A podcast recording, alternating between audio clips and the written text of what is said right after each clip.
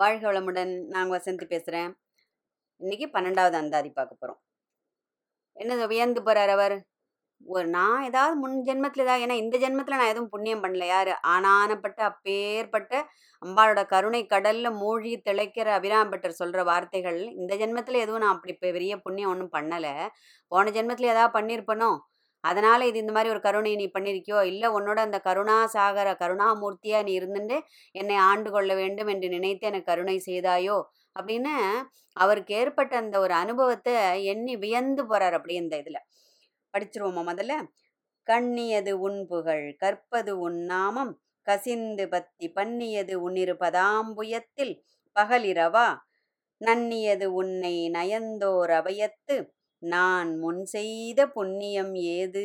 என் அம்மே புவி ஏழையும் பூத்தவளே அப்படிங்கிறார். உருகிறார் அப்படி. அம்பாளோட அந்த கருணை கடல்ல மூழ்கி தெளிச்சு அப்படியே உருகி போறார் அப்படி. அப்படிதான் இருக்கணும். ஏன்னா அந்த கருணை கடல்ல மூழ்கினாதான் அம்பாளோட அந்த கருணை அந்த ஒரு அலையானது நம்ம மனசுல அடிச்சுட்டே இருக்கும்.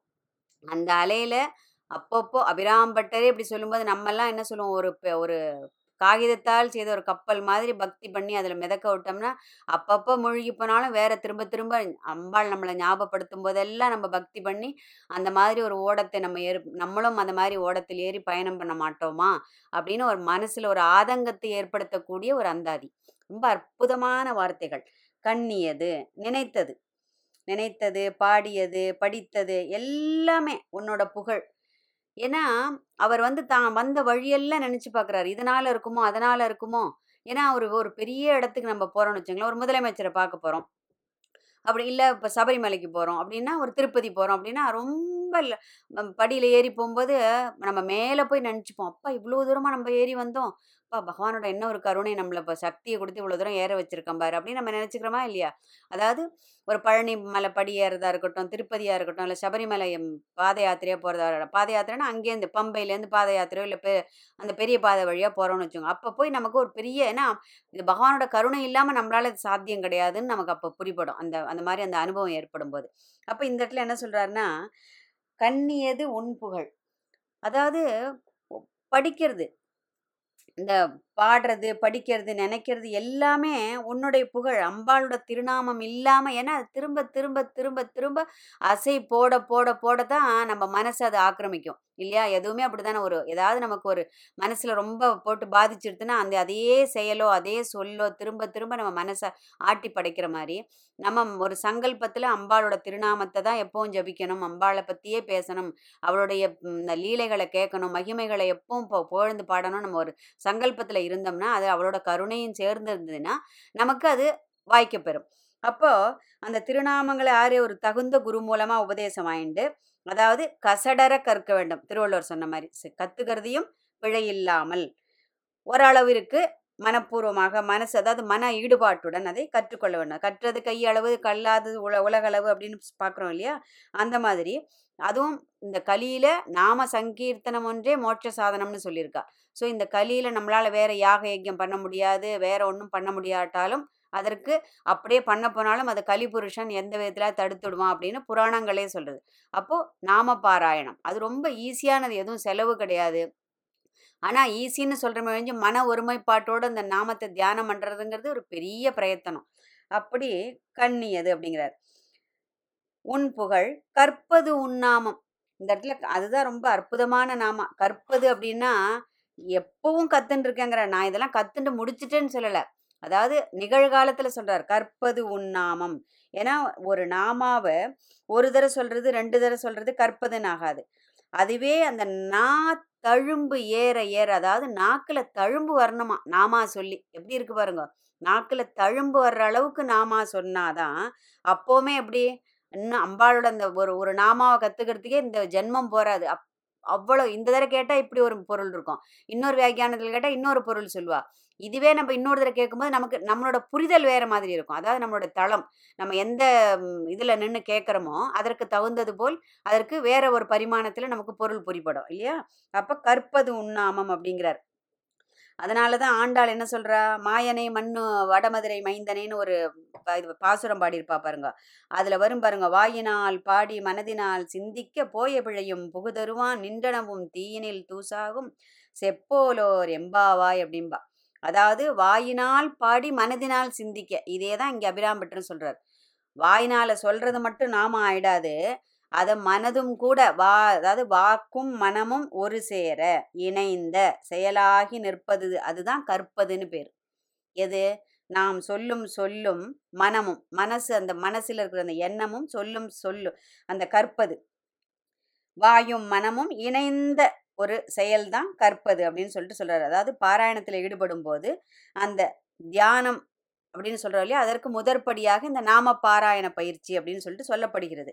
அப்போது ஆண்டாள் சொன்னது மாதிரி என்ன? அந்த வாயினால் பாடி மனதினால் சிந்திக்க சொல்லும் போதே மனசு அதை பத்தி சிந்திக்கணும். மனசு எங்கேயோ போயிட்டு வேற பட்டி மேய்ஞ்சின்னு எங்கேயோ இருக்கும்போது வாய் மட்டும் நம்ம முணு முணு முணு முணு முணுன்னு நானும் பெருமையா வந்து நான் வந்து அபிராம இந்த அதை ப- இருபது நிமிஷத்தில் சொல்லி முடிச்சிருவேன். லலிதா சகசநாமத்துல பத்து நிமிஷம் சொல்லி முடிச்சிடும் அப்படின்னு பெருமைப்பட்டுக்கிறதுல ஒரு அர்த்தம் கிடையாது. அந்த மனதினால் சிந்திக்க போய பிழையும் புகுதருவான் எப்பேற்பட்ட பாவங்கள் செஞ்சிருந்தாலும் அது எல்லாம் தீயினில் பட்ட தூசாகும். ஒரு தீயில துணோண்டு ஒரு தூசி போய் விழுந்தா எப்படி அது பஸ்மம் ஆயிடும் அந்த மாதிரி நம்முடைய பாவங்களும் கர்ம வினைகளும் தீர் தீர்த்து வைக்கப்படும். அப்படின்னுட்டு அம்- ஆண்டாள் சொல்ற அதோட பெருமையை. அப்போ இந்த இடத்துல கசிந்து பத்தி அதாவது கசிந்து பத்தினா அந்த பாத கமலங்களை பார்க்கும் போதே பாத கமலங்கள்னா இது தாமரை பாதங்கள் அம்புஜ பாதங்கள். அம்புஜம்னா என்ன? அம்புனா நீர்.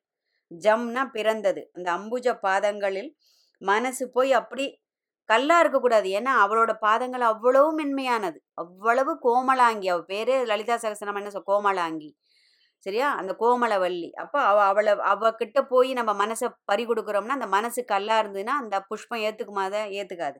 அப்போ அந்த மனசு இழக இழக இழக ஏதாவது இறைவனோட திருவடியில நம்ம மனசை பதிய வச்சோம்னா அந்த மனசு அப்படியே நெகிழ்ந்து போயிடணும்.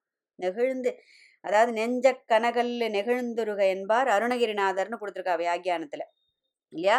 அந்த மனசானது அப்படியே குழஞ்சு அந்த பக்தி வந்து அப்படியே மெய்ப்புலகமாகி கண்களில் நீர் துளும்பி. இப்படி இருக்கு பாருங்க கேட்கறதுக்கே எவ்வளோ ஒரு அப்படி நினைக்கும் போதே மனசு அப்படியே என்ன சொல்லுவோம்? அப்படியே அழிஞ்சு போயிடணும்பா மனசு அப்படியே குழஞ்சு போய் அப்படியே தேகமெல்லாம் மயிர்கூச்சல் எரியணும். கண்கள்ல தார தார தாரையா கண்ணீர் வழியணும் அதுதான் உண்மையாக நாமம் சொல்லும் ஒரு ஒரு சிரேஷ்டமான ஒரு வழி. அப்போ உளறினேன் அலறினேன் விண்மாறி பெய்ய இரு கண்மாறி பெய்யவே அயர்ந்தேன் அப்படிங்கிறார் தாய்மானவர். அது சு- அந்த வார்த்தைகள்லே இருக்கு பாருங்க வளர்றேன் வளர்றது கூட எப்படி? அலறுகிறேன். அந்த ஒரு அடி வயத்திலேருந்து அந்த ஒரு அந்த அம்பாள் பேர்ல இருக்கிற அந்த ஈடுபாட்டுல அலறினேன் விண்மாறி பெய்ய இரு கண் மாறி பெய்யவே அப்படிங்கிறாரு. கண்ணில் தானா மழை பெய்யறதான். எது? அம்பாள் நாம சொல்ல சொல்ல. இது இந்த ஒரு ஒரு நாமாக்கே ஒரு ஒரு மணி நேரம் சொல்லலாம். அதுக்கு மேலேயும் சொல்லலாம். அப்படி ஒரு இது. இது இதோட நம்ம நிறுத்திப்போம். பகல் இரவா? நன்னியது. அதாவது நம்மோட நம்மளை நமக்கு தெரியாமலேயே நம்ம உள்ளமானது பண்பட்டு போகும். எது? நாமா சொல்ல சொல்ல. எப்படி? இது போல நாமா சொல்ல வேண்டும். கடமையே பதினஞ்சு நிமிஷத்துல எல்லா வேலையும் செய்யும்போது நான் சமைக்கும்போது ச- சகசர் நாம சொல்றேன். சமைக்கும்போது விஷ்ணு சகசரநாமம் சொல்றேன். பாத்ரூம்ல உட்காந்துன்னு சொல்றேன். டிராவல் பண்ணிட்டு சொல்றேன். இன்னைக்கு இது ஒரு ரொட்டீன்ல இது நான் சொல்லாம இருந்தா அது ஏதோ ஒரு ஒரு குறையா எனக்கு தோன்றது அதனால சொல்லி முடிச்சேன்னு சொல்லாம ஒரே ஒரு நாமா சொன்னாலும் இப்ப எப்படி தாய்மான சுவாமிகள் சொல்றாரோ அந்த மாதிரி உளறினா கூட பரவாயில்ல. ஆனா அந்த உள் மனதிலிருந்து அந்த வெளிப்பாடு இருக்கணும்.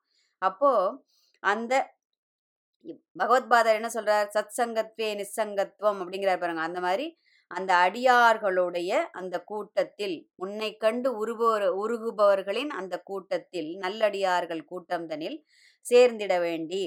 அப்போ ஏன்னா எதுக்கு எதுக்காக சொல்றோம்? குரல் இருக்கு இல்லையா? நிலத்தின் இயல்பினால் நீருக்கு நிறமும் அந்த சுவையும் வருவது போலன்னு வள்ளுவர் சொல்றாரு. அப்ப அது மாதிரி நம்ம எங்க போய் சேர்றோமோ நம்மளுடைய சேர்க்கை தான் நம்ம அந்த வாசனையை நமக்கு உண்டு பண்ணுகிறது இல்லையா? திருடனோட சேர்ந்தா திருடனாக போறோம். என்ன சொல்லுவோம்? அடியவர்களுடன் சேர்ந்தா சிவனடியார்கள் சேர்ந்தா சிவனடியார் ஒரு விஷ்ணு அடியார்கள் சேர்ந்தா அப்ப விஷ்ணு பக்தர்களோட சேர்ந்தா அவள் அந்த எதோட சேர்க்கை அமைகிறதோ அதற்கு தகுந்தது போல் நம்முடைய மனமானது அவர் அந்த சேர்க்கைக்கு தகுந்தது போல் மாறுகிறது அப்படிங்கிறார் இந்த இடத்துல. முன் செய்த புண்ணியம் ஏது அப்படிங்கிறார். அதாவது அபிராம்பட்டர் சொல்ல இந்த பிறவியில் நான் எதுவும் பெருசாக பண்ணலைங்கிறார். யார்? அப்பேற்பட்ட அம்பாள் உபாசகர். எந்த நேரமும் அவருடைய கருணை கடலில் மூழ்கி திளைக்கும் ஒரு பக்தர் சொல்கின்ற சொல்லுது. அவரே அப்படி சொன்னாரா? நம்மலாம் எம்மாத்திரம் நம்ம நம்மளோட இதை நம்மளே நம்ம கணக்கு போட்டு பார்த்துக்கணும். இப்போ முன் பிறவிகளில் எதா பண்ணியிருப்பனோ இல்லை உன்னோட கருணையினால என்ன இந்த மாதிரி நீ என்ன இதெல்லாம் சொல்ல வைக்கிறியோ? அப்படின்னு அந்த ஒரு இன் அவ கொடுக்குற அந்த ஒரு வாத்சல்யம் அதை நம்ம அந்த அனுபவபூர்வமாக அதை அனுபவிக்கும் போது தான் இந்த மாதிரிலாம் சொல்லவே வரும் இல்லையா? நம்மளும் போகிறோம் கோவிலுக்கு நம்ம சுவாமியை பார்க்க போகிறோம் அங்கே போயிட்டு என்றைக்காவது அவரோட பாதார விந்தங்கள்ல ஏன்னா நம்ம கர்ப்ப கிரகத்துக்குள்ளே யாரையும் அலோவ் பண்ண மாட்டா. ஏன்னா உள்ள அதுக்கு ஒரு ஒரு எல்லைக்கு மேலே யாரும் போக முடியாது. ஆனால் மனசால போய் கட்டி பிடிச்சிக்கலாமே அவள் பாதங்களை இல்லையா? அந்த பாதங்களில் போய் மனசு அப்படி மனசால போய் விழலாம். விழ- அவள் கண்ணீரால் அவள் திருப்பாதங்களை அபிஷேகம் பண்ணலாம் இல்லையா? கூட கூடையா பூ சமர்ப்பிக்கலாம். நிறைய நைவேத்தியங்கள் சமர்ப்பிக்கலாம். மனசார அவளுக்கு வாயார பாடலாம். அவளுடைய புகழை பாடலாம். இல்லையா? அதெல்லாம் பண்ணாம அங்க போயிட்டு இவா என்ன கதை பேசுறா? அவ என்ன கதை பேசுறா? அவ என்ன நகை போட்டுன்னு வந்திருக்கா? என்ன புடவை கட்டுன்னு வந்திருக்கா? அந்த குழந்தை அழுறதே இவா என்னமோ பேச அப்போ நம்மளோட கவன சிதறல்கள் தான் நம்மள என்ன பண்றது? அந்த ஒருமுக மனதை வந்து சிதறடிச்சிடுறது. அதெல்லாம் வராம இந்த மாதிரிலாம் போய் பண்ணினோம்னா அபிராம்பட்டருக்கு ஏற்பட்ட அனுபவம் நமக்கும் ஏற்படும். கண்டிப்பாக ஏற்படும். இல்லையா? அப்போ முன் செய்த புண்ணியம் ஏது? என் அம்மே அப்படிங்கிற எங்க அம்மா என் தாயே என்னை பெத்த என் தெய்வமே அப்படின்னு கொஞ்சரம் இல்லையா? நம்ம அப்படிதான் அம்பாளை கொஞ்சறாரு என்னை பெத்த என் தெய்வமே நான் என்ன புண்ணியம் பண்ணினேன்னு எனக்கு தெரியலேடி. நீனே வந்து என்னை கருணையால ஆண்டுன்ட்டியான்னு எனக்கு தெரியலேடி. என் அம்மே புவி ஏழையும் பூத்தவளே அப்படிங்கிறார். எது?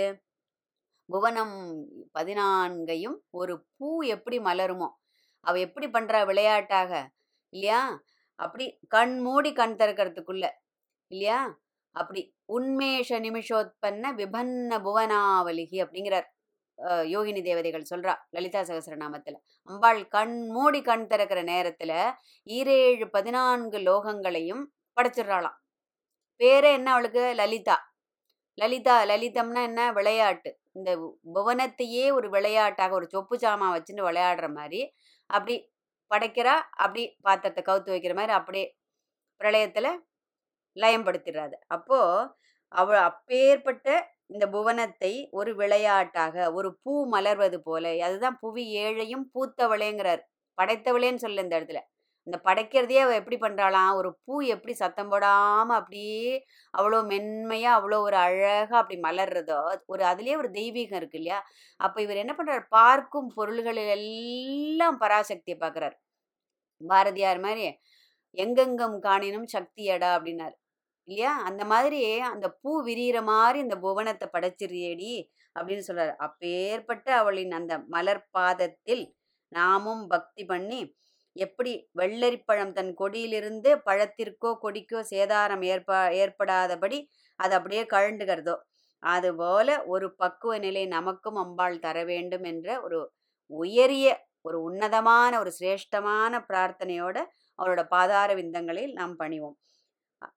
அடுத்த அந்தாதி பதிமூணாவது அம்பிகையோட அந்த விபூதி அவளோட மகிமை அதை பத்தி பார்க்க போறோம். சரியா? நாளை சந்திப்போம். வாழ்க வளமுடன்.